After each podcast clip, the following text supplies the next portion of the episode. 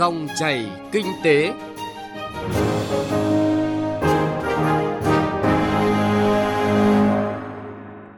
Biên tập viên Hà Nho và Xuân Lan xin chào quý vị và các bạn. Chương trình dòng chảy kinh tế hôm nay chúng tôi chuyển tới quý vị và các bạn những nội dung sau. Tháo gỡ ách tắc thúc đẩy tiến độ công trình giao thông trọng điểm, phỏng vấn chuyên gia giao thông tiến sĩ Phan Lê Bình về phân bổ nguồn lực cho đường sắt, đòi hỏi từ thực tiễn. Thường nguồn điện mặt trời doanh nghiệp ngậm ngùi vì thường xuyên bị cắt giảm thực tế tại Gia Lai.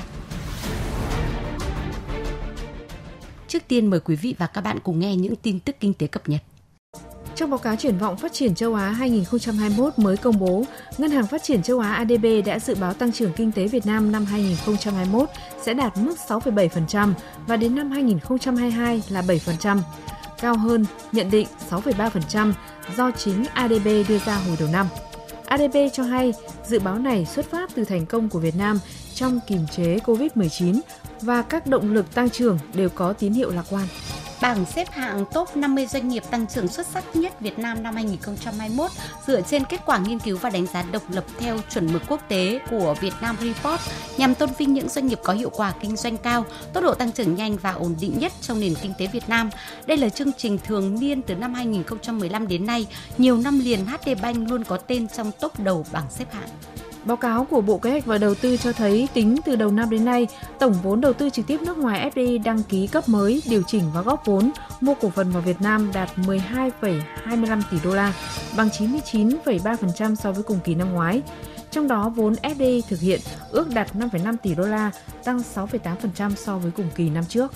Cục Hàng không Việt Nam cho biết sẽ thu hồi các chuỗi slot bay không sử dụng trong 5 tuần liên tiếp của các hãng hàng không Việt Nam. Hiện việc cấp slot bay đang được thực hiện bởi Hội đồng điều phối quốc gia do Cục trưởng Cục Hàng không Việt Nam làm chủ tịch và có sự tham gia của đại diện các hãng hàng không trong nước để đàm phán trao đổi trước khi đưa ra quyết định cấp lịch bay. Theo quy định, các hãng hàng không sẽ phải bay trên 80% số slot trong 2 phần 3 lịch bay mùa đã cấp thì mới được giữ quyền bảo lưu slot cho năm sau.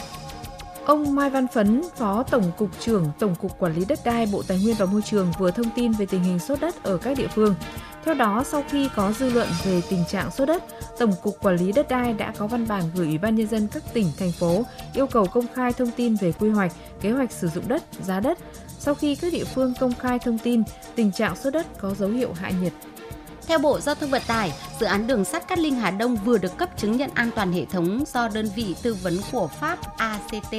Sau khi Ban Quản lý Dự án Đường sắt Tổng thầu và Tư vấn Giám sát đã hoàn thành công tác nghiệm thu công trình và đang thực hiện kiểm đếm chuyển giao hồ sơ cũng như các công việc để bàn giao với công ty Metro Hà Nội. Sau khi có chứng nhận an toàn hệ thống của tư vấn ACT, chủ đầu tư sẽ nghiệm thu hoàn thành dự án.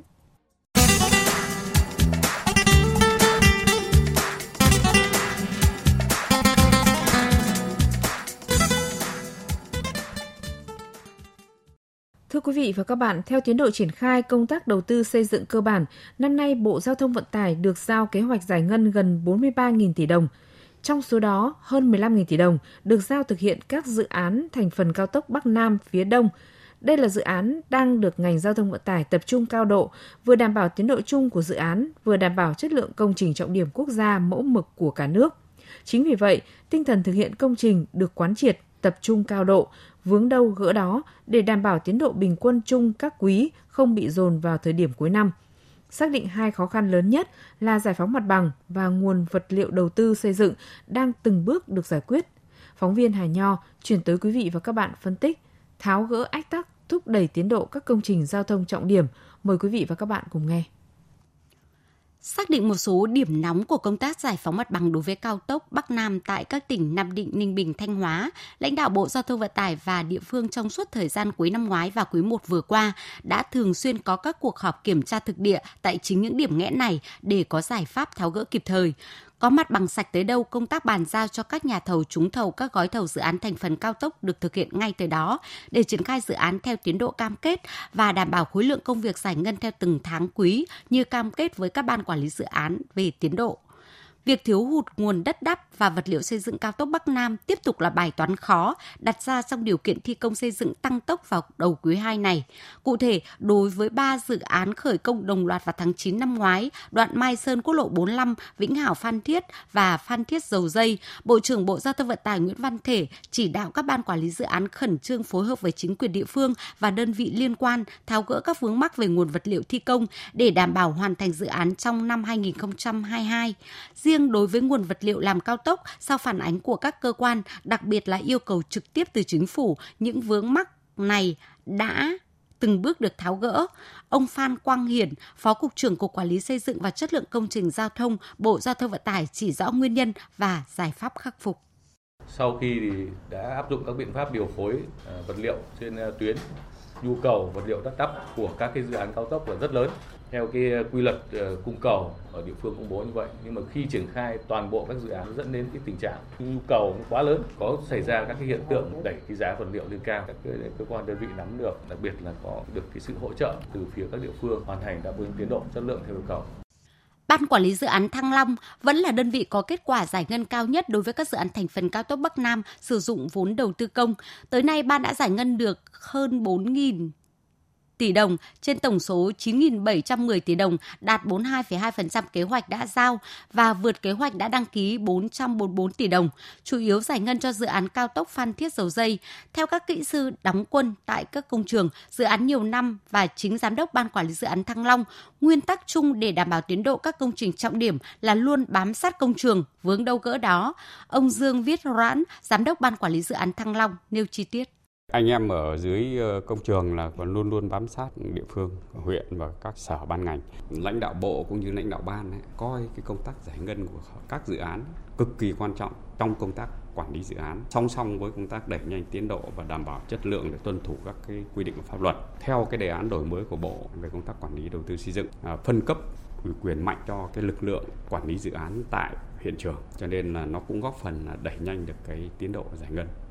không hẳn là chìa khóa vạn năng, nhưng đề án đổi mới công tác quản lý đầu tư xây dựng trong lĩnh vực giao thông vận tải do Bộ trưởng Bộ Giao thông Vận tải ban hành từ năm ngoái, được Ban Quản lý Dự án Thăng Long áp dụng thuần thục. Đó là việc phân công phân nhiệm cụ thể từng vị trí tại công trường và chịu trách nhiệm với từng phần công việc được phân công, đảm bảo tiến độ của cả dự án. Đề án này cũng được vận dụng có hiệu quả đối với các quyết định nóng của Bộ trưởng Bộ Giao thông Vận tải Nguyễn Văn Thể. Đó là sẽ không giao thêm bất cứ dự án nào trong thời gian tới cho Ban Quản lý Dự án án để chậm tiến độ, trong đó có phần giải ngân cho công tác giải phóng mặt bằng. Một mặt quán triệt tinh thần này với giám đốc các ban quản lý dự án, một mặt Bộ trưởng Bộ Giao thông Vận tải Nguyễn Văn Thể cũng thường xuyên kiểm tra hoạt động đầu tư xây dựng tại công trường, phối hợp với các địa phương để giải quyết ngay các vướng mắc trong thẩm quyền và yêu cầu phải tăng tốc tiến độ đầu tư xây dựng công trình từ quý 2 năm 2021 này. Phối hợp với các địa phương, các nhà thầu kiểm tra tuyến, đôn đốc nhắc nhở việc tổ chức thực hiện thì cũng tạo điều kiện để tôi cùng với lãnh đạo các tỉnh cũng đã trực tiếp đi ra công trường để xem xét với dự án trọng điểm quốc gia. À, tuy nhiên công việc của chúng ta còn rất nhiều. Thì tôi đề nghị là thứ trưởng thọ, rồi ban quản lý dự án Thăng Long và các nhà thầu phải bám sát công trường Tới nay, tình hình triển khai các dự án cao tốc Bắc Nam phía Đông đã dần đi vào quỹ đạo. Bộ trưởng Bộ Giao thông Vận tải cũng yêu cầu Ban Quản lý Dự án Đường Hồ Chí Minh và Sở Giao thông Vận tải tỉnh Ninh Bình tập trung chỉ đạo các nhà thầu đẩy nhanh tiến độ thi công để hoàn thành hai dự án thành phần đoạn Cam Lộ La Sơn và Cao Bồ Mai Sơn trong năm 2021. Về tiến độ dự án cầu Mỹ Thuận 2 được đánh giá là đang có chuyển biến tích cực. Tuy vậy, Bộ trưởng Nguyễn Văn Thể yêu cầu đối với từng phần việc Đơn cử hiện nay, dự án đã hoàn thành 4 trên 60 cọc khoan nhồi đường kính 2,5 m. Cục Quản lý Xây dựng và Chất lượng Công trình Giao thông tiếp tục theo dõi, giám sát chặt chẽ quá trình thi công đại trà để đáp ứng tiến độ hoàn thành thi công toàn bộ phần cọc khoan nhồi vào ngày 17 tháng 10 năm nay phần bệ trụ hoàn thành trước ngày 31 tháng 12 năm nay. Sau đó các đơn vị sẽ tiến hành nghiệm thu bàn giao để chuyển sang thi công hạng mục phần thân trụ, đảm bảo hoàn thành toàn bộ dự án trong năm 2023 tới đây. Riêng hai dự án mới chuyển đổi sang hình thức đầu tư công là quốc lộ 45 Nghi Sơn và Nghi Sơn Diễn Châu phải thực hiện công tác lựa chọn nhà thầu, đảm bảo công khai minh bạch, tuân thủ đúng các quy định của pháp luật để khởi công trong tháng 6 năm 2021 này.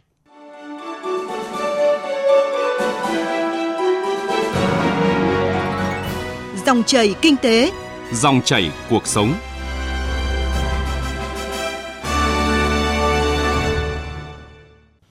vị và các bạn, khó khăn lớn nhất của lĩnh vực vận tải đường sắt được các chuyên gia kinh tế và giao thông chỉ ra hiện nay chính là năng lực hạ tầng quá thấp so với nhu cầu vận chuyển, nhất là vận chuyển hàng hóa khối lượng lớn và khoảng cách dài. Chính vì vậy, các giải pháp cải thiện năng lực hạ tầng hiện có, phân bổ nguồn lực nhà nước vào đầu tư hạ tầng cần có sự điều chỉnh phù hợp và song song với đó là sự tái cơ cấu năng lực từ chính lĩnh vực đường sắt để cải thiện năng lực vận tải và gia tăng sức cạnh tranh trong giai đoạn 5 năm, 10 năm tới, nhất là lợi thế về bảo vệ môi trường và an toàn giao thông đường sắt. Phóng viên Hà Nho phỏng vấn chuyên gia giao thông, tiến sĩ Phan Lê Bình về nội dung này. Mời quý vị và các bạn cùng nghe. Thưa ông, rõ ràng nhìn thấy đường sắt là khó khăn, thế thì gỡ khó cho đường sắt thì gỡ cái điều gì đầu tiên? Đó là cái khó về hạ tầng. Khó gì thì khó nhất đó là cái tuyến đường đang là đường đơn với cái tuyến đường đơn đấy thì có có nỗ lực mấy có cố gắng mấy đi nữa thì nó chỉ cải thiện được một chút thôi chứ nó không thể thay đổi một cách cách mạng được không thay đổi cách mạng như vậy thì không thể cạnh tranh được với đường bộ hoặc cạnh tranh với uh, máy bay nếu chúng ta từ đường đơn hiện nay chúng ta tạo thành đường đôi cái năng lực thông qua nó tăng gấp hàng chục lần. Ờ, ví dụ một ngày bây giờ chúng ta chỉ có ờ, 4 năm chuyến tàu chạy từ Bắc vào Nam. Thì ờ, với đường đôi chúng ta có thể là lên đến khoảng chừng hai chuyến tàu hai chục chuyến tàu mỗi ngày. Ở một tiếng đồng hồ chúng ta nếu mà có được ba chuyến tàu chạy thì người dân sẽ được lựa chọn rất là nhiều. Nói về quan điểm cá nhân của tôi ví dụ uh, tôi muốn đi từ uh, Hà Nội uh, đến Thanh Hóa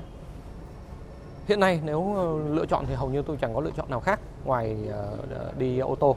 đường dài. Nhưng khi lựa chọn ô tô như vậy, thực sự là tôi cảm thấy rất là rủi ro, đặc biệt về vấn đề tai nạn giao thông. Thế thì nếu có đường sắt chạy trên cái tuyến này, ví dụ một tiếng hai chuyến hoặc một tiếng ba chuyến, tôi sẵn sàng lựa chọn đường sắt, cho dù giá vé có đắt hơn vì tôi quý cái mạng sống của tôi. À, vậy thì trong trường hợp này đã nhìn thấy lợi thế thì theo ông là trong bài toán phân bổ ngân sách là liệu cơm gắp mắm. Thế thì trước rất nhiều khó khăn như vậy thì theo ông ở góc độ phân bổ ngân sách thì cần phải chú trọng tới đường sắt như thế nào hơn nữa? Câu trả lời của tôi dành cái tỷ phần ờ, phân bố ngân sách cao hơn cho đường sắt so với đường bộ, so với đường hàng không. Cái đấy ờ, nó hoàn toàn nằm trong cái ờ, khả năng phân chia của chính phủ chúng ta. Không chỉ ờ, phân bổ ưu tiên cho đường sắt trong một năm mà nó phải là một lộ trình kéo dài 5 năm, 10 năm. Thì cho đến nay chúng ta đầu tư rất nhiều vào đường bộ. Một phần cũng là để đáp ứng cái ờ, nhu cầu vận tải à, hành khách và hàng hóa của người dân. Nhưng một phần nó cũng thể hiện cái ờ, mức quan tâm tương đối thấp đối với hai vấn đề. Thứ nhất là vấn đề ô nhiễm môi trường. Thứ hai là vấn đề à, an toàn giao thông cho người dân. Đường sắt có lợi thế hơn rất nhiều so với ngành đường bộ à, về đảm bảo an toàn giao thông. Và thứ hai là cái mức độ à, phát thải các loại khí gây ô nhiễm thì nó ít hơn rất nhiều so với đường bộ. Thế nhưng những cái đó rất là khó tính bằng tiền. Ví dụ như là sao của các nước khác, à, theo ông là cái phân bổ để nâng thị phần của đường sắt lên bao nhiêu là phù hợp và tương xứng với năng lực ạ? Câu hỏi này thì thực ra là rất khó để đưa ra câu chuyện định lượng. Nó rất phụ thuộc vào cái um, quãng đường nữa. Nhìn chung nếu mà cái thị phần vận tải của hành khách nó đạt được đến khoảng chừng 30% ờ, trong cái ờ, bức tranh tổng thể của quốc gia. Tôi nghĩ đó là một cái tỷ lệ tương đối cân bằng. Hàng hóa cũng vậy. Vâng ạ xin trân trọng cảm ơn ông.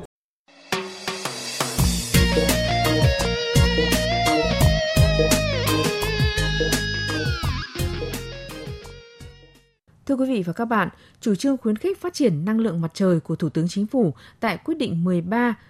là chủ trương đúng đắn nhằm đảm bảo an ninh năng lượng quốc gia. Thực tế tại Gia Lai, khi triển khai chủ trương này, song song với hiện tượng nhiều doanh nghiệp vẽ dự án nông nghiệp để được hưởng giá bán điện cao nhất áp dụng cho điện mặt trời áp mái, thì còn tình trạng dư nguồn cung gấp đôi so với nhu cầu phụ tải điện đang khiến hàng trăm doanh nghiệp đầu tư lĩnh vực này bị cắt sa thải, tức là cắt không mua điện luân phiên. Điều này đã xảy ra từ đầu năm tới nay và chưa biết tới khi nào mới chấm dứt, khiến nhà đầu tư hoang mang vì thất thu khoản tiền lớn và bị động trong kinh doanh. Nguyễn Thảo, phóng viên Đài Tiếng Nói Việt Nam thường trú tại Tây Nguyên, phản ánh thực tế tại tỉnh Gia Lai. Ông Võ Ngọc Quý, giám đốc công ty điện lực Gia Lai thừa nhận ngành điện đã dự đoán được tình trạng thừa nguồn ngay trong năm 2020 khi thực hiện thỏa thuận đấu nối với doanh nghiệp. Vì vậy, 70 trong tổng số 463 nhà đầu tư thỏa thuận đấu nối dự án điện áp mái trang trại vào cuối năm 2020 đều phải ký thêm thỏa thuận phụ về việc đồng ý bị cắt điện nếu có quá tải như một điều kiện để được ngành điện cho đấu nối và ký hợp đồng mua bán. Trong đó có 35 đơn vị bị yêu cầu lắp thêm thiết bị để điện lực thực hiện đóng cắt điện từ xa trong trường hợp khẩn cấp. Thực tế hiện nay, tổng công suất của các dự án điện mặt trời áp mái tại Gia Lai là hơn 603 MWp, cao gấp đôi so với nhu cầu phụ tải điện của địa phương là 300 MWp. Điều này cộng thêm việc tính toán tăng trưởng phụ tải khoảng 10% một năm của ngành điện sai lệch so với thực tế, khiến tình trạng nguồn cung điện đã thừa nay còn thừa hơn. Tại thời điểm đó nói là theo tính toán ngành điện là lưới điện đủ giải tỏa công suất của chủ đầu tư đó. Tuy nhiên là cái khách quan là cái việc do ảnh hưởng Covid cho nên cái tốc độ tăng trưởng phụ tải nó không như tính toán, khoảng 9 đến 10% năm, nó tăng trưởng chỉ có 1 đến 2% thôi. Thì như vậy nó còn khoảng gần 7 8% là nó nó không xài hết nên lại tiếp tục đẩy lên lưới, thừa nguồn và quá tải cục bộ lưới điện. À, nhóm 1 là đã nằm trong tính toán là khả năng sẽ thừa rồi thì họ vẫn cam kết thì họ vẫn chịu phải chịu cái đó gọi là một trong những rủi ro về đầu tư thì nhà đầu tư cũng vẫn phải chia sẻ với ngành điện thôi Bà Trần Thị Diễm, chủ của hệ thống điện mặt trời áp mái trang trại, công suất 1 MWp ở xã Chư Hậu, huyện Yagrai, tỉnh Gia Lai cho biết, từ tháng 1 năm 2021 tới nay, trung bình mỗi tuần, hệ thống điện của bà bị cắt giảm một ngày, gây thất thu khoảng 50 triệu đồng một tháng. Bà Diễm cho biết, để đầu tư được hệ thống điện này, bà phải bỏ số vốn là 15 tỷ đồng, trong đó vay ngân hàng 10 tỷ đồng. Theo tính toán ban đầu, nếu hệ thống chạy hết công suất thì sau 7 năm sẽ thu hồi vốn. Tuy nhiên, tình trạng cắt sa thải thường xuyên của điện lực hiện nay đang khiến kế hoạch kinh doanh của bà bị đảo lộn. Tôi thấy là nó sẽ gây là lãng phí cái nguồn điện và ảnh hưởng đến cái lợi ích của doanh nghiệp. Hiện tại thì à, theo cái lịch điều độ của điện lực thì trung bình là khoảng từ 6 từ 4 đến 6 ngày trên một tháng thì nó sẽ ảnh hưởng đến tổng cái doanh thu trên tháng của chúng tôi thì tầm mấy chục triệu đó. À, thì nó sẽ làm chậm cái tiến độ à, thanh toán ngân hàng. Về lâu dài thì chúng tôi sẽ bị động về cái ờ, các cái nguồn tài chính. Thực tế hiện nay, hầu hết 463 hệ thống điện mặt trời áp mái trang trại tại Gia Lai đều bị cắt sa thải điện theo hai dạng là khẩn cấp và theo kế hoạch được báo trước. Theo đó, những đơn vị đã được yêu cầu lắp thiết bị đóng cắt từ xa sẽ bị cắt khẩn cấp bất kỳ lúc nào thừa nguồn và quá tải cục bộ. Còn những hệ thống điện khác sẽ bị cắt từ 4 đến 10 ngày trong một tháng. Điều đáng nói thêm là việc cắt sa thải thường xuyên diễn ra vào ban ngày, thời điểm bức xạ mặt trời cao nhất cũng là lúc các hệ thống này cho lượng điện năng suất nhất. Chủ của một trang trại đầu tư 15 tỷ đồng làm gần 1 MWp điện năng lượng mặt trời áp mái tại huyện Yagrai, dù không ký thỏa thuận cắt sa thải nhưng vẫn bị thường xuyên cắt điện, cho biết. Cứ bình quân một ngày cắt giảm điện thì mất đi là tương đương một cái doanh số là 8 triệu. Cái thời gian của vốn bị kéo dài đó. Nhưng mình nói rõ rằng ở góc độ là quan hệ mua bán với nhau trong cam kết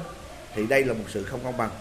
Vì nhà đầu tư ban đầu từ một người chủ động đầu tư và tính được bài toán lợi ích của mình thì bây giờ trở thành là một người không thể chủ động được sản xuất ra chừng đó điện. Nhưng tôi không biết được là tôi sẽ bán được bao nhiêu. Thì rõ ràng mọi bài toán nó trở nên là mờ mịt hết. Ông Phạm Văn Binh, Giám đốc Sở Công Thương tỉnh Gia Lai cho biết, địa phương có bức xạ nhiệt lớn và có hạ tầng truyền tải điện phù hợp để phát triển điện mặt trời. Tuy nhiên, phải tới khi có chủ trương khuyến khích tại quyết định số 13 năm 2020 thì các nhà đầu tư mới hưởng ứng mạnh mẽ. Trong năm 2020, từ nguồn vốn hàng nghìn tỷ đồng của các nhà đầu tư, ngành điện đã có thêm lượng phụ tải tương đương với công suất của thủy điện Iali. Tuy nhiên, việc điện lực thỏa thuận đấu nối ồ ạt khiến nguồn cung điện dư gấp đôi so với nhu cầu phụ tải, dẫn đến tình trạng cắt sa thải lại đang gây lãng phí nguồn năng lượng sạch và lãng phí lớn nguồn lực của nhà đầu tư. Xét trong mối quan hệ thương mại, với tư cách là đơn vị độc quyền mua điện nhưng lại ký đấu nối quá nhiều dự án, khiến cung vượt xa cầu, thì rõ ràng EVN đang tạo ra một cuộc mua bán mà chỉ bản thân mình có lợi, đẩy bất lợi và bị động cho các nhà đầu tư, đưa họ vào thế sắm mặt với điện mặt trời.